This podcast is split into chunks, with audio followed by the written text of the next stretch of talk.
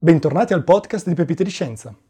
Ho chiesto all'intelligenza artificiale ChatGPT chi ha scoperto la fissione nucleare e la risposta è stata clamorosamente sbagliata. ChatGPT ha risposto: La fissione nucleare è stata scoperta da Otto Hahn e Fritz Strassmann nel 1938.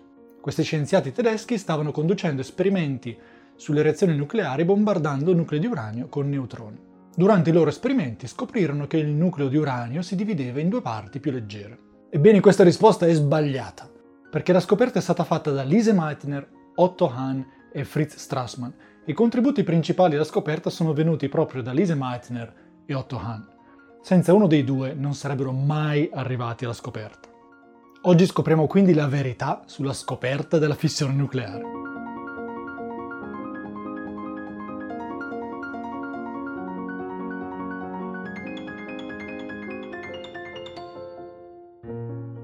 Questo è l'articolo che Meitner e suo nipote Frisch pubblicarono su Nature il 16 gennaio del 1939. Si intitola Disintegration of Uranium by Neutrons, a New Type of Nuclear Reaction, ovvero disintegrazione dell'uranio con neutroni, un nuovo tipo di reazione nucleare. La fissione nucleare, appunto.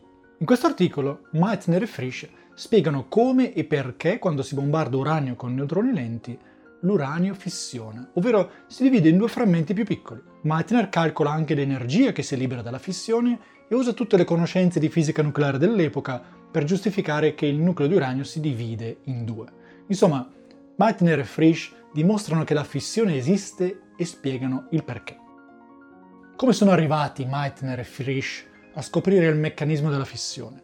E perché questa scoperta sarebbe da attribuire sia a Lise Meitner che a Otto Hahn e a Fritz Strassmann? Per capirlo bisogna leggere le fonti originali, articoli scientifici, libri, testimonianze e poi confrontarli tra loro con spirito critico e se si può sarebbe molto utile anche parlare con esperti di storia della fisica e andare poi a leggere le fonti che loro suggeriscono. Ho fatto tutto questo e così se mi chiedete chi ha scoperto la fissione nucleare, la mia risposta è molto diversa da quella fornita dall'intelligenza artificiale. Vi lascio il link alle fonti in descrizione, come sempre. Partiamo dal 1934, quando Fermi e i suoi collaboratori a Roma, Segre, Amaldi, Rasetti, D'Agostino, bombardano uranio con neutroni veloci. Il gruppo di fisici italiani usa una sorgente di radon berilio che emette 10 milioni di neutroni al secondo e dirige questi neutroni su atomi di uranio. Vi sono diversi tipi di nuclei atomici di uranio, detti isotopi. Per esempio, uranio 235, uranio 233, uranio 238 hanno tutti 92 protoni ma un numero variabile di neutroni. Quando si bombarda uranio con neutroni possono avvenire reazioni di vario tipo. Per esempio, il neutrone è assorbito dal nucleo di uranio e un protone è subito espulso. Oppure un neutrone assorbito dal nucleo di uranio che poi emette una particella alfa, fatta di due neutroni e due protoni. Oppure ancora, un neutrone assorbito dal nucleo di uranio che poi perde due neutroni. Le due reazioni più importanti per la storia di oggi sono le seguenti. Un neutrone più un nucleo di uranio 238 che dà luogo a un nucleo con 239 particelle e dall'altra un neutrone più uranio che fissiona l'uranio in due frammenti più piccoli, uno con circa 100 particelle e l'altro con circa 135-140 particelle. È fondamentale capire queste due reazioni nucleari per capire cosa accadde tra il 1934 e il 1938, anno della scoperta della fissione. Prima reazione, il neutrone è assorbito dal nucleo di uranio che, avendo troppa energia, in fisica si dice che il nucleo è eccitato, se ne libera emettendo un raggio gamma, radiazione elettromagnetica. Quindi si parte da un nucleo di uranio 238, si aggiunge un neutrone e alla fine si ha un nucleo di uranio 239, che poi perde ulteriormente energia trasformando un neutrone in protone. Quindi alla fine rimane un nucleo con 93 protoni e un totale di 239 particelle. Si tratta di un nucleo di Nettunio 239. Nella tavola periodica degli elementi questo elemento 93 si trova una casella più a destra dell'uranio. L'altra reazione è appunto quella di fissione. Il neutrone è assorbito dal nucleo di uranio che rimane in uno stato eccitato per una frazione di secondo e poi si rompe in due. Non si creano sempre gli stessi elementi. Due possibili prodotti di fissione sono per esempio il tecnezio 99 e il bario 140. Teniamo a mente questi due nuclei, tecnezio e bario, perché hanno confuso scienziati e scienziate per ben 5 anni.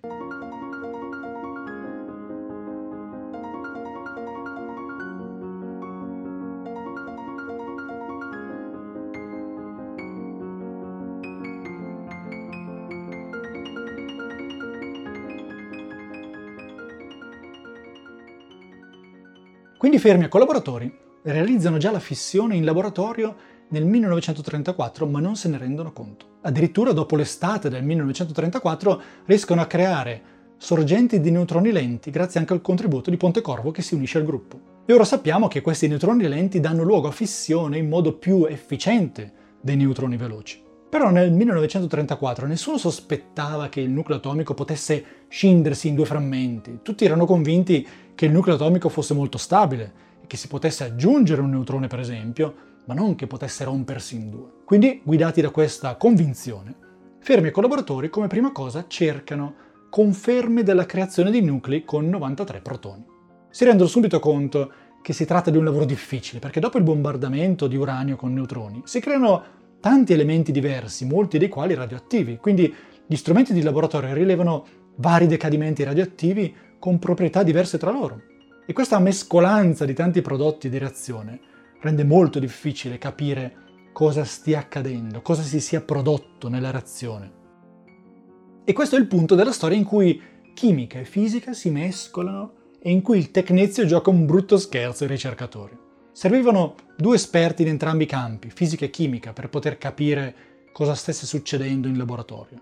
E non a caso, Otto Hahn era un chimico e Lise Meitner una fisica.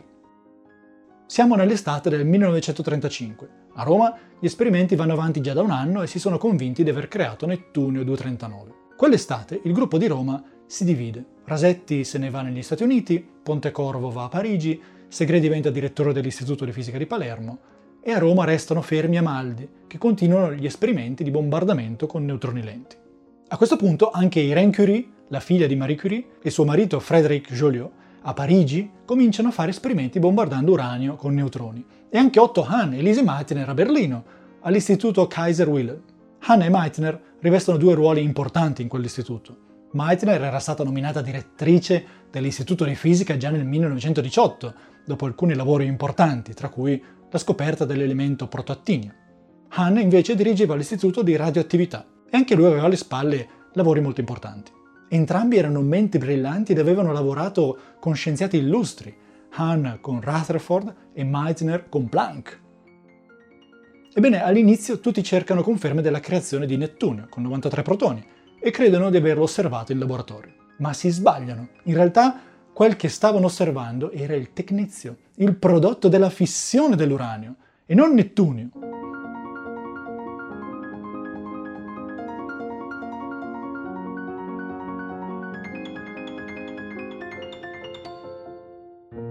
Perché si sbagliano tutti? Cosa li trae in inganno? Il fatto è che le proprietà chimiche dell'elemento 93 sono molto simili a quelle del renio, che ha 75 protoni, e del tecnezio, che ha 43 protoni. Perché nella tavola periodica si trovano tutti nella stessa colonna.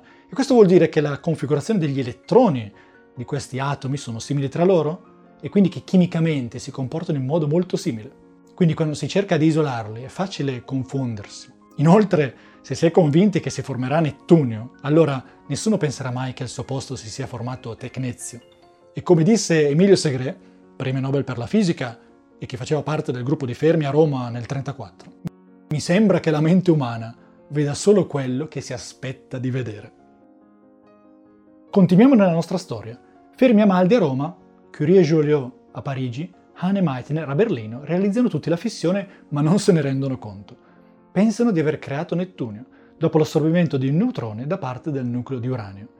Arriviamo quindi al 1938, l'anno della scoperta della fissione da parte di Meitner, Hahn e Strassmann. Strassmann si è unito a Hahn e Meitner negli esperimenti a Berlino. Hitler annette l'Austria e la posizione di Lise Meitner comincia a vacillare. Meitner infatti è ebrea e finora aveva potuto continuare a lavorare nell'istituto Kaiser Wilhelm senza grossi problemi, ma ora che la sua cittadinanza austriaca non le poteva più fornire protezione, Meitner era improvvisamente in pericolo di arresto. Immaginate, Meitner è la seconda donna a prendere un dottorato all'Università di Vienna.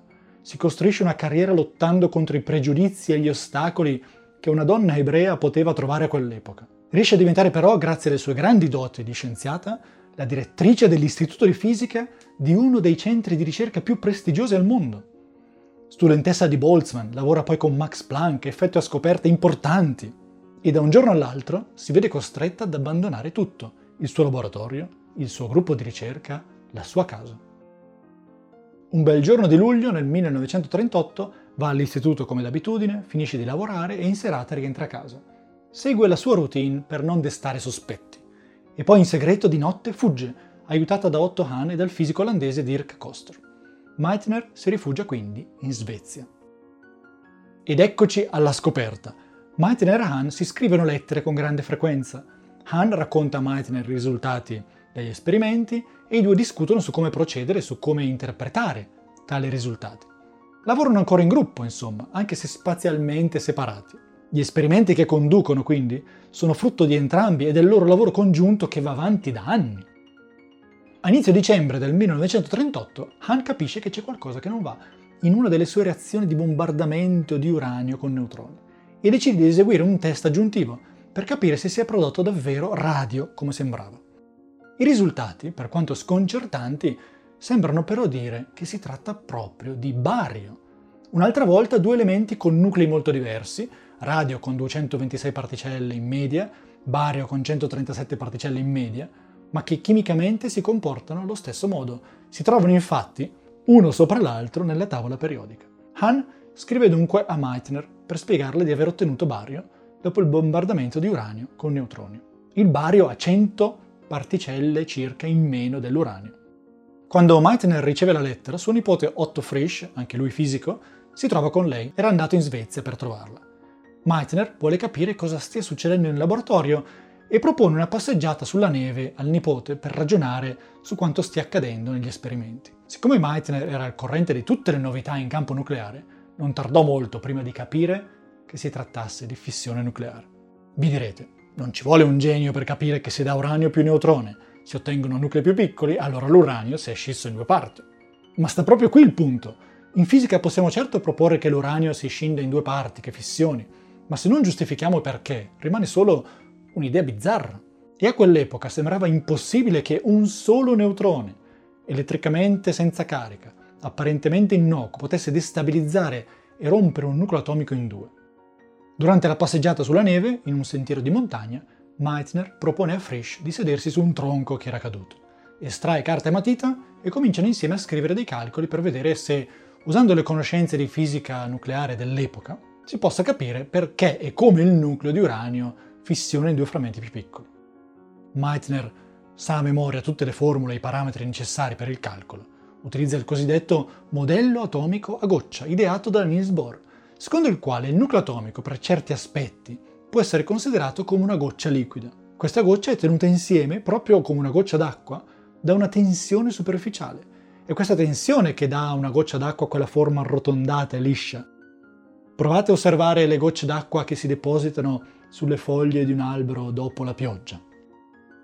Ebbene, secondo i calcoli di Meitner e Frisch, un neutrone potrebbe essere assorbito dal nucleo di uranio e questo potrebbe diminuire la tensione superficiale del nucleo atomico, portandola a un livello critico. Questo significa che il nucleo si potrebbe deformare facilmente e assottigliarsi in un punto fino a separarsi in due frammenti. Per assicurarsi che ciò sia energeticamente favorevole, Meitner e Frisch calcolano il bilancio energetico e tutto quadra.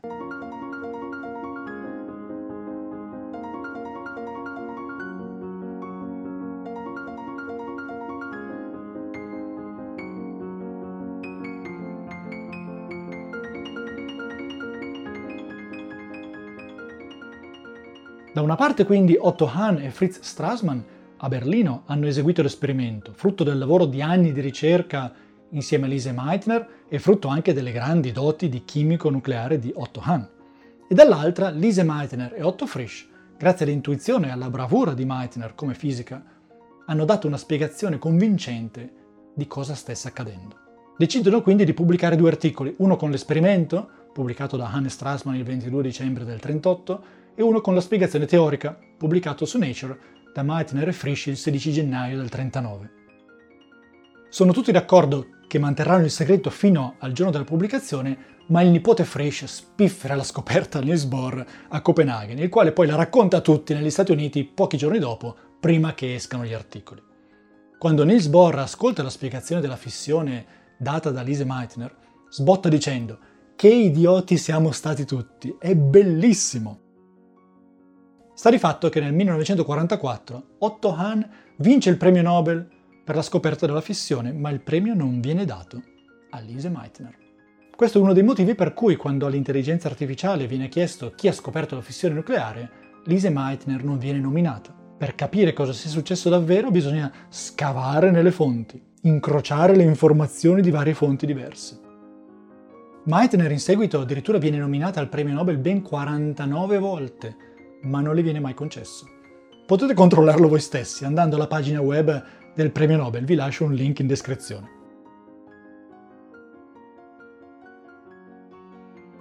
Grazie per l'ascolto. Pepite di Scienza è un podcast di Simone Baroni in collaborazione con Roberta Messuti. Pepite di Scienza è anche un canale YouTube. Se vi piace il contenuto dei nostri episodi, vi invitiamo a lasciare una valutazione positiva e a condividere il nostro podcast. A presto con un nuovo episodio.